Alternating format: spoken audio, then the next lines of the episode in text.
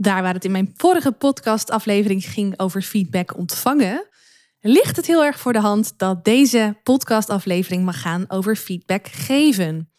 Hoewel ik mezelf niet als een communicatietrainer, professional, expert uh, beschouw, is het geven van feedback en het ontvangen van feedback trouwens ook, maar vooral het geven van feedback vanuit mijn rol als trainer en coach, wel een heel belangrijk onderdeel van mijn werk. En ik zie ook, ook als deelnemers elkaar gaan feedback geven, dat het geven van goede feedback, dus ook het ontvangen, maar daar ging de vorige over, maar ook het geven van goede feedback, dat dat niet vanzelfsprekend is dat je dat zomaar weet.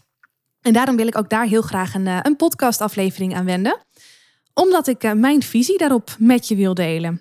Dus ben jij regelmatig in een situatie waarin je feedback geeft, misschien soms ook ontvangt, maar wellicht ook geeft? Luister dan vooral deze aflevering.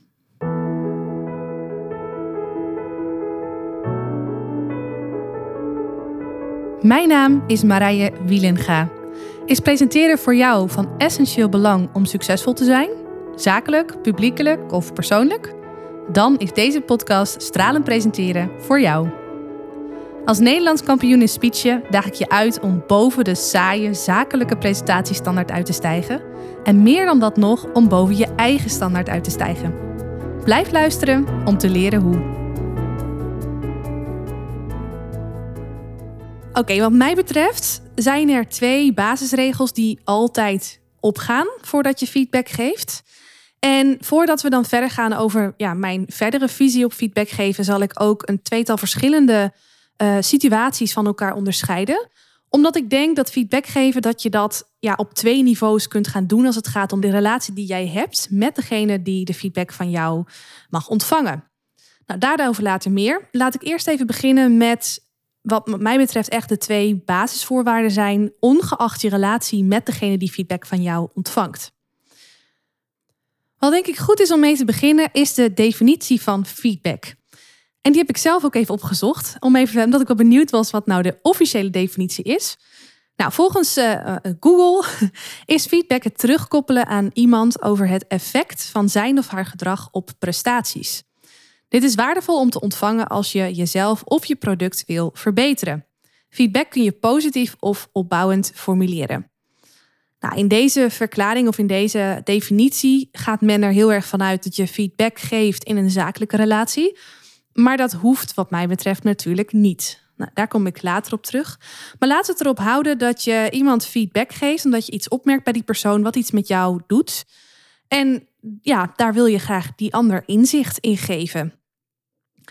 Twee dingen die echt uh, in de basis heel belangrijk zijn, ongeacht de uh, verhouding die jij hebt met degene die je dus feedback geeft. Het allereerste is, kun jij voelen dat er echt oprecht verbinding is met die persoon aan wie je feedback wil geven?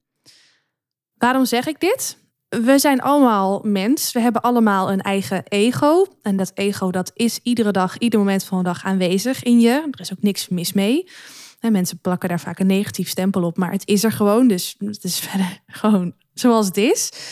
Maar dat ego heeft nog wel eens de neiging om iets te willen wat uh, nou, vanuit dat ego is bedacht, maar wat niet per se goed is voor de ander op dat moment. Daar kun je van uitgaan.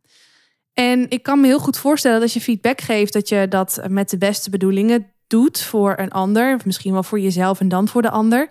Komen we ook later op terug. Maar ik denk ook, en dat zie ik ook veel mee gebeuren, dat, dat mensen die zich onbewust. Ehm, ja, die zich onbewust bewust zijn van wanneer ze feedback geven en hoe die feedback er dan uitziet, dat ze zich er onbewust van zijn dat ze het misschien niet per se doen omdat ze de ander willen helpen, maar dat er een soort verborgen agenda achter zit, namelijk dat ze er zelf beter van willen worden dat die persoon zijn of haar gedrag anders gaat invullen. En dit is een interessante. Kun jij jezelf nog iets voor de geest halen uh, bij jezelf of bij de ander, waarbij je achteraf afvroeg voor jezelf of voor die ander? Werd deze feedback gegeven omdat de persoon die de gever was oprecht wilde dat die ander hè, voor de ander iets beters ging doen, anders ging doen? Of werd die feedback gegeven omdat je misschien zelf er heel veel baat bij zou hebben als die ander zich anders zou gedragen in een bepaalde setting. Of misschien wel in communicatie naar jou toe. Het zou niet onmenselijk zijn als dat laatste het geval is. Maar ik vind het wel heel erg belangrijk dat als je feedback geeft, dat je dan heel erg bewust bent van jouw eigen relatie met die persoon en ook de beweegreden van jou om die feedback te geven. Is die feedback reden louter om zelf beter te worden, omdat je zelf gewoon gedrag irritant vindt of, of gefrustreerd raakt door iemand? Ehm, en gewoon hè, eigenlijk als een, als een soort, ik zeg het nou heel negatief, maar als een soort prinses of koning. Um, ja, uh, liever wil dat mensen anders met jou omgaan, want het is voor jezelf heel prettig. Als dat de insteek is, nou, ik zal niet zeggen dat je die feedback dan niet mag geven.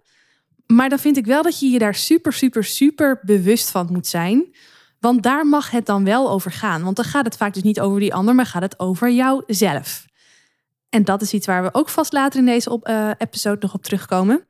Maar in de basis vind ik het dus heel erg belangrijk dat voordat jij zelf feedback gaat geven, dat je bij jezelf nagaat of je die feedback wil geven vanuit liefde voor de ander en indirect voor jezelf, of dat de uh, hoofdmotor vooral is dat je dit eigenlijk voor jezelf doet omdat je die ander liever wil veranderen omwille van jezelf. Snap je wat ik bedoel?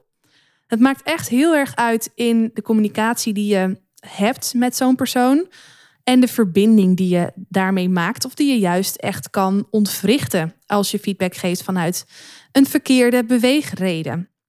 Ga dus voor jezelf naar of er oprecht verbinding is en of jij deze feedback echt geeft vanuit liefde voor de ander. Dat vooropgesteld.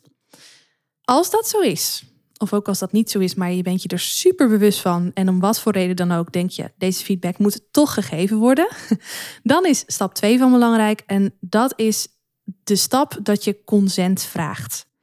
Deze stap heb ik ook benoemd in mijn vorige episode, want uh, ja, jij kunt misschien wel heel bewust met zelfontwikkeling bezig zijn en communicatie bezig zijn, maar de als jij zelf feedback ontvangt van een ander, hoeft dat niet te betekenen dat die ander zich ook heel erg bewust is. Ik vind het in eerste instantie de taak van de feedbackgever, dus laten we er even vanuit gaan dat jij dit nu bent, om consent te vragen, om goedkeuring te vragen of die persoon die je feedback wil geven, nu op dit moment deze feedback ook van jou wil ontvangen. En als die persoon dan ja zegt, is de vraag of dat het echt ja is, maar dat merk je vaak wel in iemands lichaamshouding. En anders kun je dat weer even uh, op tafel gooien. Uh, van goh, ik merk dat je sowieso of hey, ik, zie je dit en dat doen. Nou, maakt niet uit. Um, maar consent vragen is dus heel erg belangrijk. Maar ook als feedback-ontvanger, op het moment dat je te maken hebt met iemand die zich hier niet bewust van is, dat dat consent vragen belangrijk is, geef dan aan of je er wel of niet voor open staat. Als je ervoor open staat, hoef je het eigenlijk niet aan te geven, want die persoon was toch al begonnen met feedback geven.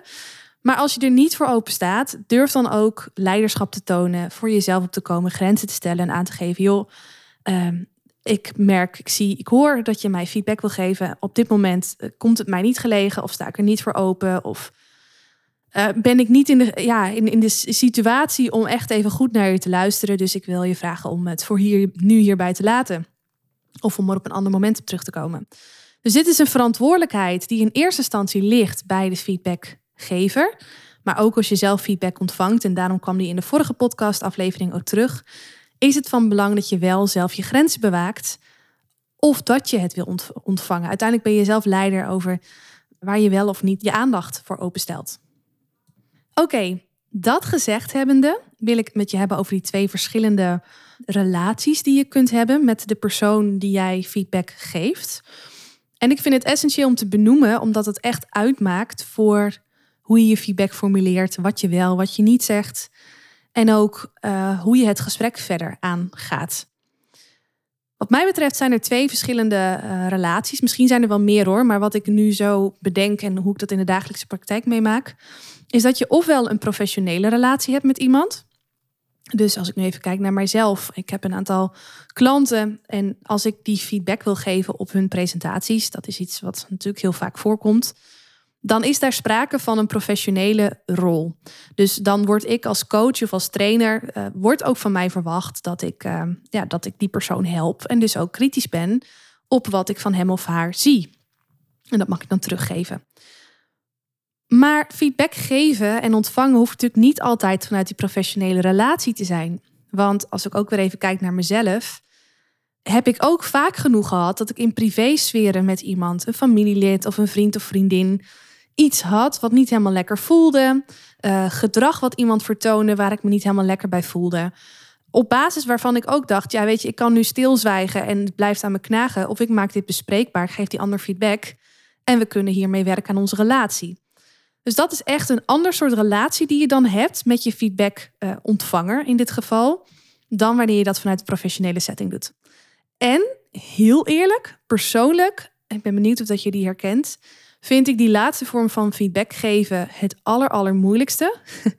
omdat hier gewoon vaak veel meer emoties bij komen kijken dan wanneer je het doet omdat je coach of omdat je trainer bent. En dit ja, eigenlijk ook gewoon onderdeel is van de relatie met jouw klant. Of als deelnemer een relatie met jouw coach of met jouw trainer. Als het in privé setting gebeurt, dan ja, dan speelt er gewoon vaak heel veel. Uh, ben je misschien ook nog sneller bang om die persoon te verliezen in je leven, ergens onderaan de streep. Waardoor uh, zo'n feedbackgesprek al heel snel gewoon emotioneel wordt. En daar is niks mis mee, maar dat maakt het altijd wel makkelijker om het echt uh, ja, op een goede manier um, het gesprek te doorlopen, zeg maar, zonder dat je elkaar verliest in emoties. En de een dan op zijn ene emotie-eilandje gaat staan en de ander op zijn andere emotie-eilandje gaat staan. En de een graag haar gelijk wil krijgen en de ander graag haar gelijk wil krijgen. Of hem, hè. Ik zeg niet dat het alleen tussen vrouwen gebeurt. Waardoor de brug tussen die twee eilanden gewoon uh, onmogelijk blijkt. En dat is echt iets super uh, waardevols trouwens, wat ik een keer heb geleerd in een relatieweekend over communicatie, die eilandjes. Maar laat ik daar straks even op terugkomen. ik kom echt overal op terug hoor, dat beloof ik je. maar ik wil ook niet de draad kwijtraken, want eh, laten we dit vooral ook even een eh, logisch opgebouwde podcast uh, maken.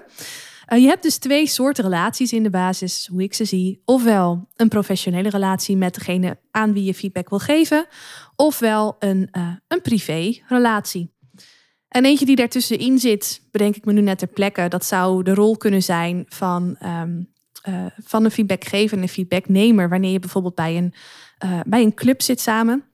Ik zit zelf bij een speechclub waar feedback geven op elkaar ook een heel belangrijk onderdeel is van, uh, van de avond, van ieders persoonlijke ontwikkeling. Zowel in, in een mentor-mentee relatie als op zo'n avond zelf in een spreker- en een evaluator-relatie.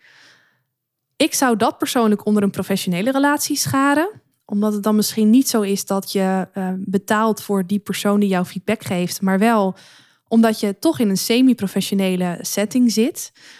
Dus er zijn ongetwijfeld uitzonderingen op de regels, maar ik denk dat als jij feedback gaat geven, uh, dat je zelf wel kunt voelen welke relatie het dichtst bij jouw uh, huidige situatie ligt.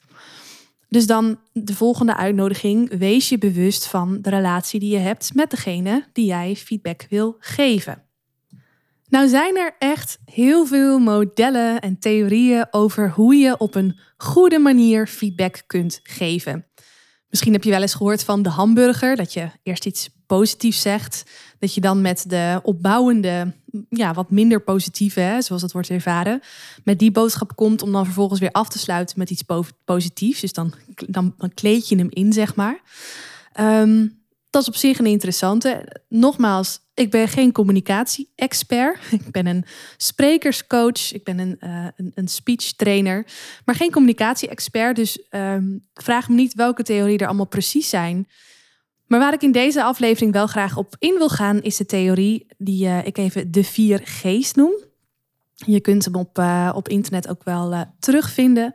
Het, het 4G feedbackmodel heet het. En het idee is dat als jij feedback gaat geven aan iemand, dat je dan eerst uh, beschrijft wat je ziet. Neutraal, dat is de eerste G, gedrag. Uh, dus beschrijf het gedrag. En hierbij is het wel van belang dat je dat gedrag, ja, dat je dat teruggeeft zonder dat je daar een oordeel aan hangt. Dus als iemand op een bepaalde manier kijkt, dan kun je zeggen van, hey, ik, uh, ik zie dat je boos kijkt. Maar dan zeg je, dan interpreteer je de blik van de ander. En de kunst is denk ik bij het beschrijven van wat je ziet, om dat oordeel eruit te halen. Dus je kunt zeggen van, goh, ik zie rimpels op je voorhoofd. En dat uh, ja, geeft mij het idee dat je boos bent of boos kijkt. Dus koppel dat wat jij ervan vindt los van dat wat je ziet.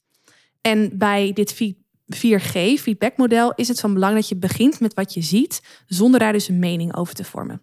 Dat is denk ik heel erg belangrijk. De tweede G is voor gevoel. Beschrijf hoe jij je daarbij voelt. Dus je zegt, uh, ik zie je dit en dit doen. En dan is die tweede G, uh, dus eerst is gedrag. En die tweede G is dan, dat geeft mij dat en dat gevoel. De derde G staat voor gevolg.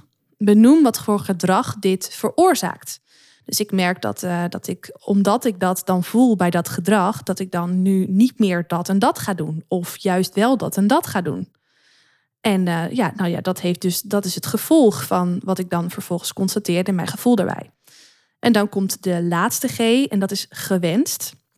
En die staat ervoor, geef aan welk gedrag je voortaan wilt zien. Dus wat gewenst is. Je kunt je voorstellen, als je mij dit zo hoort vertellen, dat er echt wel een verschil zit in wat voor relatie je met iemand hebt, op hoe je dit toepast in de praktijk. Heb je een professionele relatie of heb jij een persoonlijke relatie met iemand? Dan wil ik eerst even met je kijken naar die professionele relatie in relatie tot die vier G's. En dan wil ik ermee beginnen dat ook bij een professionele relatie die eerste twee uh, ja, basisregels nog steeds opgaan. Dus voordat je feedback geeft, bepaal eerst van is het echt oprechte feedback of is het iets omdat ik er zelf gewoon graag beter van wil worden. En vraag jezelf, uh, of vraag de ander daarna ook om consent. Want ook om uh, consent blijft belangrijk, ook al heb je een professionele relatie met elkaar. Dan nog iets. Ik denk dat heel veel coaches en trainers, ondanks het feit dat ze worden ingehuurd om iemand te helpen en dus eerlijk te zijn, niet eerlijk genoeg zijn. Ik ga hem nog een keer herhalen voor je. Ik denk dat heel veel coaches en trainers die worden ingehuurd om eerlijk hun uh, te spiegelen en hun visie te geven vanuit hun expertise, nog steeds niet eerlijk genoeg zijn. Ik zelf ben hier, als ik heel eerlijk ben, ook nog steeds gevoelig voor. Want ik wil heel graag dat die ander zich goed voelt. Ook als het een klant van mij betreft. Ik wil dat mijn klanten, mijn deelnemers blij zijn, gelukkig zijn, gedreven zijn. En ik weet ook dat als jij um, echt gevoelig bent, dingen snel persoonlijk aantrekt, dat jij van feedback, hoe goed bedoeld ook, echt ontwricht kunt raken. En dat vind ik altijd een beetje spannend. Ik kan het natuurlijk deels uh, voorkomen door uh, echt te voelen, is het oprecht en echt om consent te vragen, die eerste twee basisregels te voldoen. Maar dan nog kun je niet voorkomen dat iemand zich tijdens het geven van eerlijke feedback echt helemaal onthecht kan voelen van dat wat jij zegt. En dat is op zich heel spannend en voor heel veel coaches en trainers in het vak een reden om het maar wat milder te brengen dan hoe ze het eigenlijk echt vinden of hoe ze het eigenlijk echt zien. Of om iets gewoon helemaal niet te zeggen. Dat kan ook, hè? Waar ik heel veel aan heb gehad toen ik uh, zelf begon met dit vak, is de wijsheid. Ik weet niet meer waar ik hem van toen van heb gehoord, maar ik hoorde mijn huidige coach ook nog steeds zeggen. Dat mensen jou ook betalen om eerlijk te zijn. En dat wil niet zeggen dat je lomp moet zijn, dat je altijd maar direct moet zijn en dat je die ander uh, niet uh, voorzichtig mag of uh, hoeft te benaderen. Dat niet. Maar dat betekent wel dat je je bewust moet zijn van jouw verantwoordelijkheid. Zij investeren in jou. Zij willen graag een expert aan hun zijde die hen helpt bij, nou, laten we zeggen, persoonlijke ontwikkeling of het ontwikkelen van een andere vaardigheid of bij hulp op een bepaald gebied. Dan is het jouw verantwoordelijkheid ook om die rol goed te pakken. En onderdeel van die rol is dat jij eerlijk bent. Dat jij die persoon teruggeeft wat jij denkt dat die persoon nodig heeft om verder te kunnen groeien in zijn persoonlijke ontwikkeling of in haar persoonlijke ontwikkeling. Dat is iets wat ik gezegd wil hebben als het gaat om die professionele rol, als je vanuit daar feedback geeft. Dan gaan we even door de vier G's. De eerste G, beschrijf wat je ziet dat is eh, nog steeds een hele belangrijke. En ik denk ook nog steeds heel belangrijk om ook um, dat zo objectief mogelijk te doen. Ik zie dat je dit doet, ik zie dat je dat doet. Dan kom je bij de tweede G, gevoel. En daar begint hij al een beetje scheef te lopen met het officiële 4G-model. Want vaak, als ik even naar mijn situaties kijk, als er een deelnemer aan het speechen of het presenteren is en ik geef daar feedback op, dan is mijn gevoel als trainer of coach helemaal niet zo belangrijk. Vanuit mijn rol kijk ik heel erg naar die persoon en probeer ik daar echt te zitten als zijn of haar doelgroep. Dus als iemand zegt: Ik ga een uh, presentatie geven over, uh, ik noem maar wat, luchtballonnen. Ik zit in de luchtballonnenbranche en ik geef een presentatie over dat uh, onderwerp. Dan neem ik daar geen genoegen mee. Ik wil voorafgaand aan die presentatie altijd weten in welke hoedanigheid ik hier zit hè, namens de luisteraar. Ik wil weten wat die luisteraar beweegt. Is dat een klant? Is dat een niet-klant? Is dat een collega? Uh, wat is mijn basiskennis? En dan snap ik echt wel dat, ik, dat het maar beperkt is hoe ik me in kan leven in die persoon. Maar ik wil wel weten wie die luisteraar is, om me zo goed mogelijk in die persoon te kunnen uh, ja, verplaatsen. Om op basis daarvan, als de professional die ik ben op spreekgebied, feedback te kunnen geven. Dus als ik vervolgens feedback geef en ik uh, geef aan wat ik, wat ik zie of wat ik hoor, als ik iemand zie doen, als ik dan daarna mijn gevoel weergeef, dan is dat vaak niet eens zo mijn eigen gevoel, of dan is het het gevoel wat ik denk te voelen als ik vanuit die luisteraar daar naar kijk. En het is natuurlijk altijd een beetje gevaarlijk, hè? want ik ben dan niet objectief. Ik kan natuurlijk nooit me 100% verplaatsen in die, uh, in die toehoorder. Maar ik kan me ook niet helemaal inplaatsen in die branche. Ik doe altijd heel erg mijn best daarvoor. En ik heb inmiddels zoveel klanten uit verschillende branches gehad dat ik al heel ver daarin kan gaan. Maar er zijn nog steeds heel veel branches en heel veel beroepen. Uh, en heel veel soorten uh, presentaties en contexten daarvan die ik niet ken. En dat geef ik ook altijd mee aan mijn klanten. Ik geef feedback binnen de, um, binnen de kennis die ik ook heb. Maar weet je, ik ben ook maar gewoon mens. Ik heb daarin ook mijn grenzen. Dus ja, hoor me aan en ja, neem het mee. Maar weet ook dat jij degene bent die jouw publiek en die jouw setting, die jouw context het beste begrijpt. Als je dat maar op een objectieve, objectief mogelijke manier kunt doen, uh, zonder dat je je te veel laat leiden, dus door wat uh, jij denkt dat jouw publiek denkt. Want dat is ook vaak niet zo objectief. Maar dat geef ik wel altijd mee. En, en, met die spiegel kunnen mijn klanten gelukkig al heel snel weten van, oh wacht even, jij ziet dit, jij hoort dit. Oh, daar kun je wel eens gelijk in hebben. Of misschien niet, Marije, je begrijpt het niet helemaal goed. Laat ik eerst even wat meer uitleggen over die doelgroep. Dan komen we daar altijd wel uit. Maar belangrijk is in de professionele houding met feedback geven dat je vaak het gevoel meegeeft vanuit de doelgroep voor wie jouw klant dit doet. Ik ben natuurlijk een presentatiecoach, maar het kan ook zijn dat je business coach bent en dan zul je ook feedback geven op het gedrag van de klant richting zijn of haar klant. En dan is het ook belangrijk om die klant van jouw klant, volg je me nog, goed voor ogen te hebben om, uh, om goede feedback te kunnen geven. Het gaat daarbij niet zozeer om jou als professional, als coach, als trainer. Maar het gaat om die klant van jouw klant. Uiteindelijk help je om die relatie te verbeteren, zodat die persoon, jouw klant, uh, zich verder kan ontwikkelen. Terug naar die professionele rol en die vier G's. Wat ik vaak doe op het moment dat ik iets zie, en als ik vertel wat mijn gevoel daarbij is, of het gevoel namens dienstklant of dienst aan wie die die presentatie geeft, dan ben ik eerst even stil. Want ik merk en daarom heb ik mijn vorige podcastaflevering ook opgenomen, dat het voor heel veel mensen moeilijk is om stil te blijven als ze feedback ontvangen. Persoonlijk vind ik, en dat is de verantwoordelijkheid van de feedbackontvanger, dat je stil moet zijn, omdat je, je krijgt feedback en je hoeft je niet te verdedigen. Vaak schieten mensen al heel snel in een uh, verdedigende rol willen al heel snel iets uitdiepen terwijl de feedback eigenlijk nog niet half gegeven is. Dus wat ik vaak doe, omdat ik dit nou eenmaal weet van, van mensen dat dit lastig is, is dat ik na twee, dus het beschrijven van mijn gevoel, of het gevoel namens die klant, dat ik even stil ben. Zodat die persoon uh, tegenover mij ook even de tijd heeft om dat op zich te nemen. En ook als hij dat wil, om daar uh, goed uh, op te reageren. Als die persoon dan heel erg gaat in, oh ja, maar ik wilde dit en ik wil dat, en zus en zo, een uitleg ja, dan ben je er natuurlijk zelf als professional bij of dat hij zich nou nu wil verdedigen. En dan mag je dat ook uh, onderbreken met een interventie. Of hè, je reflecteert daarop. Dat is even aan jou, je coacht iemand daarop. Maar wel belangrijk is dat je het feedback uh, stukje niet uit het oog verliest. Dus dat je op een gegeven moment wel weer zegt van oké, volgens mij zijn we eruit. Ik ga weer even terug naar mijn feedback. En jij voelt zelf als het goed is wel uh, wanneer dat dan het moment is. Dan kun je het gevolg uh, vertellen. Of misschien komt het al in dat gesprek wat op gang komt. Dus ik zie dat je dat doet en ik kan me voorstellen dat jouw doelgroep zich zo en zo daarbij voelt. Nou, dat kan ervoor zorgen dat, ze, dat, dat je hun aandacht kwijtraakt. En ik denk, en dan kun je vaak vervolgens hè, de vervolgpunt uh, aanwijzen, het gewenste, de, de laatste G. Ik denk dat als je voortaan dat en dat doet, dat je de aandacht wel vasthoudt. Dus die twee kun je ook vrij gemakkelijk weer aan elkaar koppelen. Maar wel van belang dat je goed in de gaten houdt als professional wat er gebeurt bij die ander.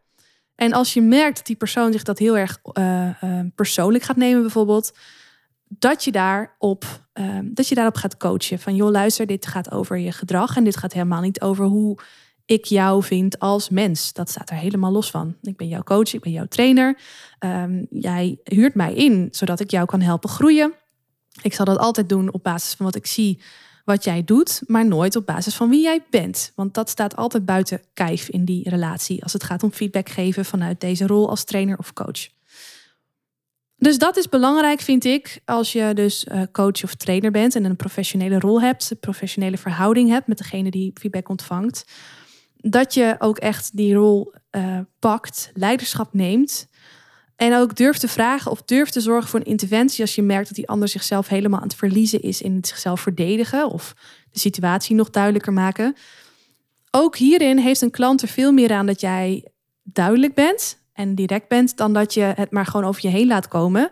En dat je voor je het weet opeens een kwartier in een gesprek zit verwikkeld wat al helemaal niet meer over die feedback gaat.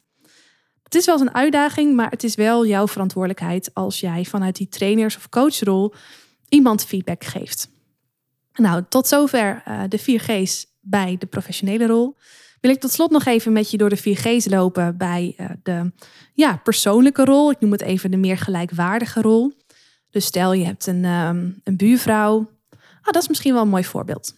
Is ook gelijk een heel persoonlijk voorbeeld, maar hey, hè? laat dat er maar gewoon eens even ingooien. Ik heb een onwijs goede relatie met mijn buurvrouw. Echt, zij is eh, een soort tweede moeder voor mij. Ze woont naast ons met haar man. Ze is wat op leeftijd. Uh, ze had zelfs mijn oma kunnen zijn. Maar echt, het zijn schatten voor mensen. En we hebben al voordat wij een kleintje hadden, voordat wij onze zoon hadden, konden wij heel erg goed met elkaar. Ze betekent heel veel voor me. En het gaat eigenlijk altijd goed tussen ons. Maar af en toe merk ik dat zij bepaalde dingen zegt of doet en ik heb daar soms wel eens last van. En nou is het gelukkig alweer heel lang geleden. Maar ik denk ook dat het even voorop staand, hè, dat het in iedere gezonde relatie goed is dat er wel eens een keer iets gebeurt. Wat je gewoon met elkaar moet kunnen bespreken. Om de relatie goed te houden. Toch? Nou, zo vind ik in ieder geval altijd. Het is helemaal, het zegt niks over je relatie.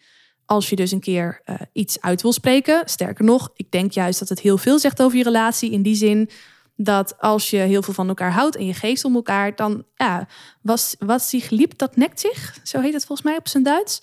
Dus mensen die dicht bij je staan, die kwetsen je ook vaak onbewust sneller dan mensen die wat verder van je afstaan.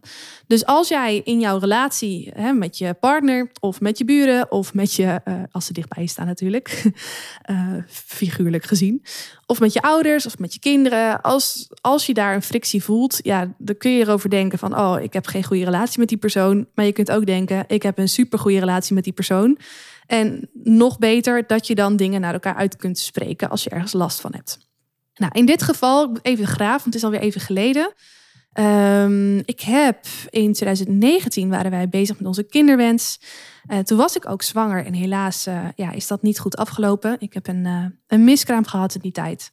Was heel verdrietig. Um, en in die tijd waren onze buren ook heel erg betrokken. Die waren ook, nou, die zaten ook gewoon in tranen toen we dit nieuws kwamen vertellen. En ontzettend lief, hebben me heel erg geholpen, mijn partner heel erg geholpen. En, nou, dus het zat allemaal hartstikke goed en ze waren daar heel lief in.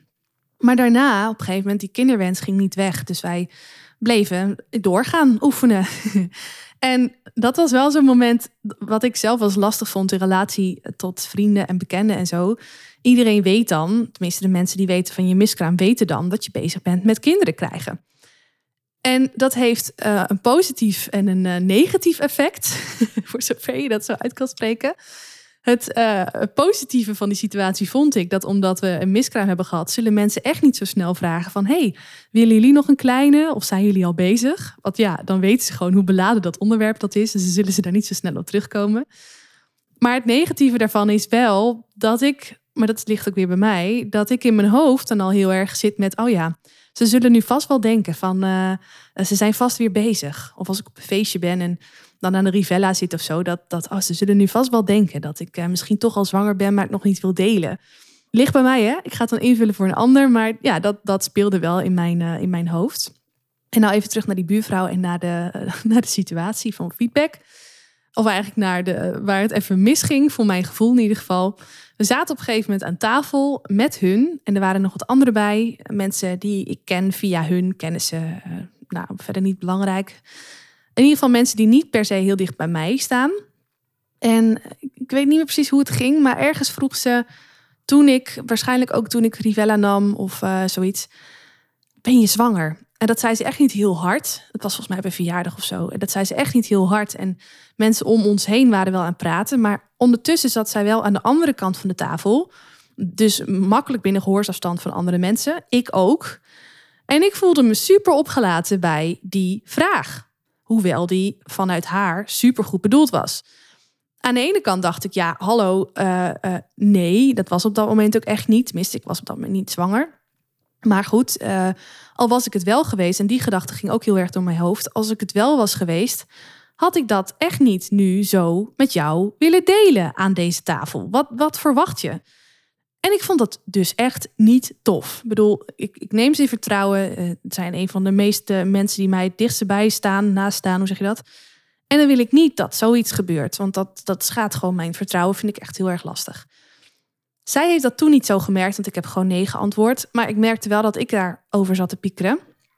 En dan kun je natuurlijk twee dingen doen. Of daarmee blijven zitten en denken van, nou ja, het is een keer gebeurd en het zal wel. Of je spreekt dat uit. En ik ben zelf wel iemand die, hoewel ik dat echt niet makkelijk vind, dat wel graag uit wil spreken. En dit is als een mooie situatie, zoals ik die net schetste, dat het vooral voor mij was. ik denk ook dat feedback geven als je in de privésfeer, dat je dat vooral doet vanwege jezelf uh, en omwille van de relatie. En als je het wilt doen vanwege de relatie, vind ik het ver dat je het doet. Als je het echt omwille doet om je, of alleen voor jezelf en dat het je eigenlijk niet uitmaakt wat die ander ervan vindt, ja, dat is dan weer verkeerde beweegreden. Maar in deze situatie vond ik het heel terecht dat ik hier wat van eh, wilde zeggen.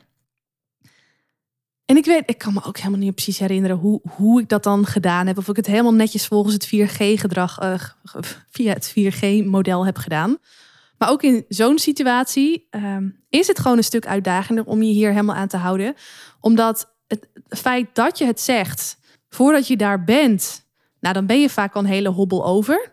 En ik weet ook nog wel van mij toen. Ik heb toen tegen haar gezegd van, goh, uh, ik wil graag wat aan je teruggeven. Of ik wil graag even wat met je bespreken. Kan dat?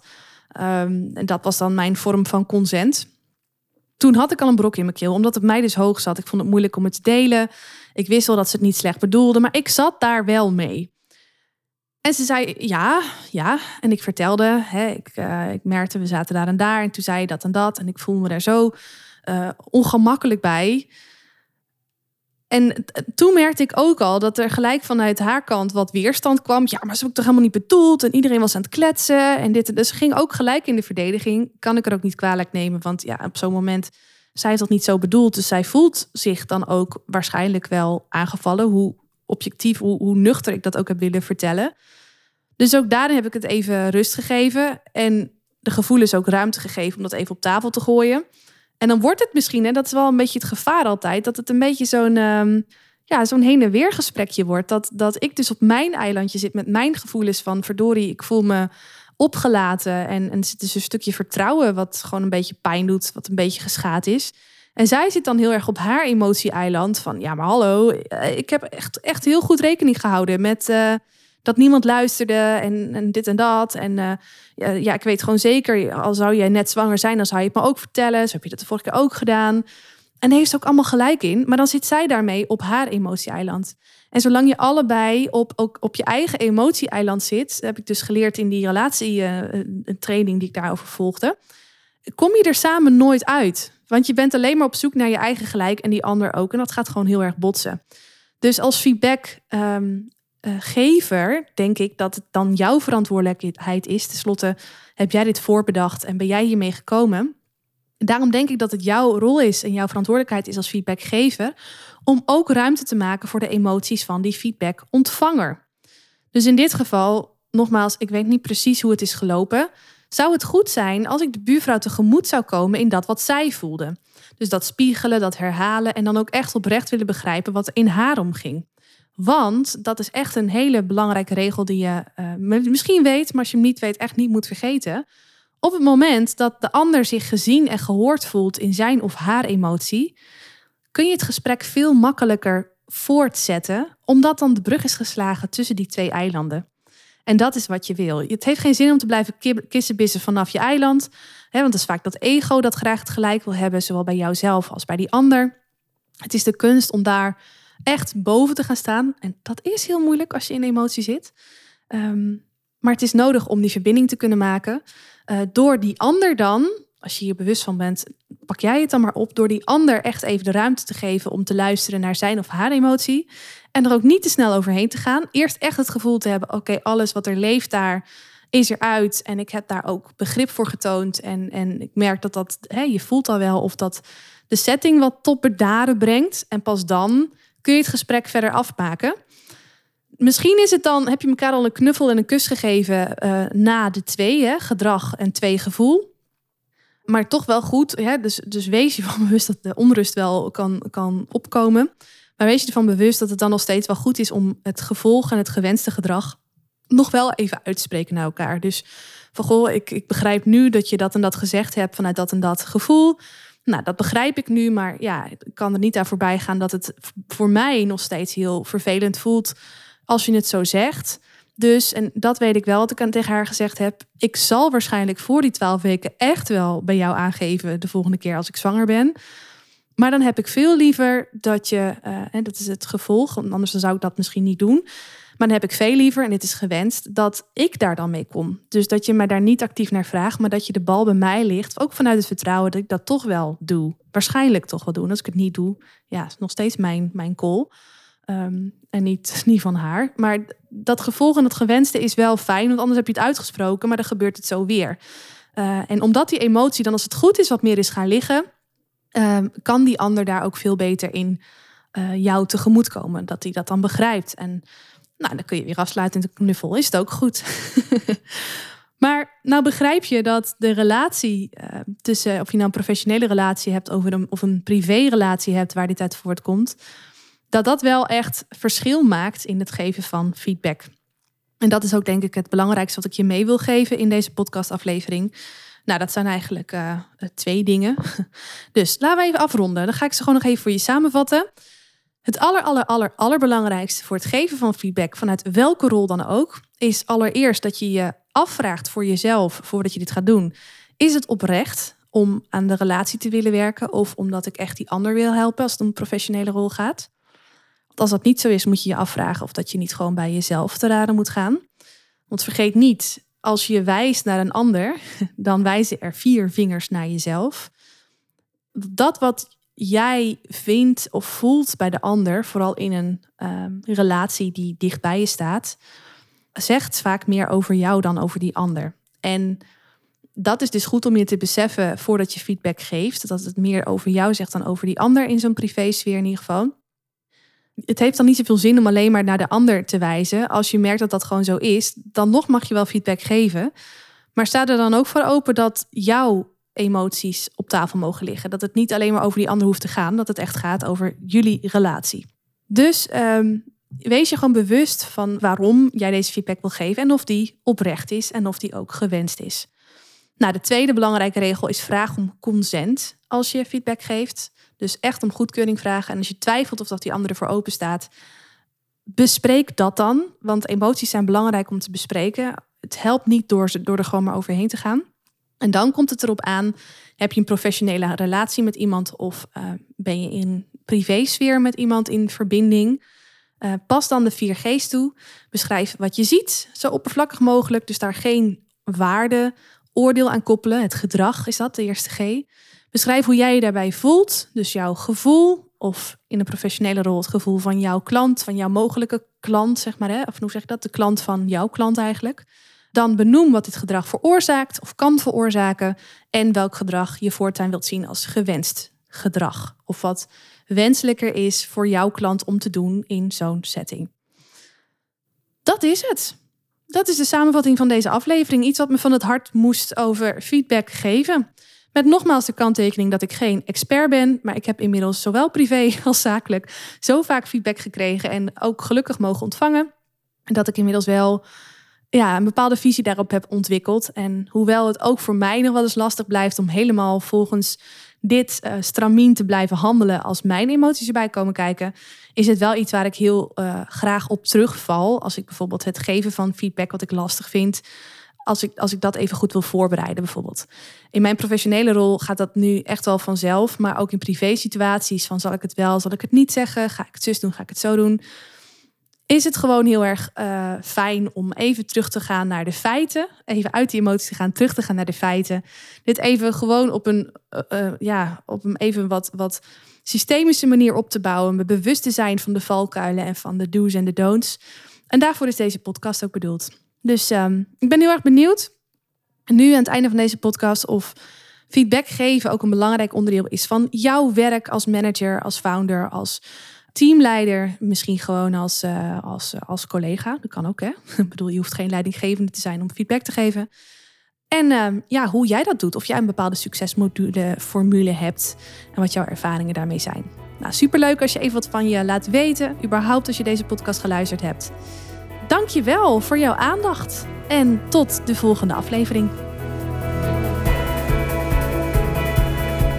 Is deze podcast waardevol voor je? Abonneer je dan op mijn kanaal om geen aflevering te hoeven missen. En als je dan toch bezig bent, geef je hem ook even 5 sterren via Apple Podcasts. Zou ik echt enorm waarderen. Dankjewel. Onthoud, je drinkt niet door met woorden, maar wel met het gevoel dat je de ander geeft. Tot de volgende aflevering. Doeg!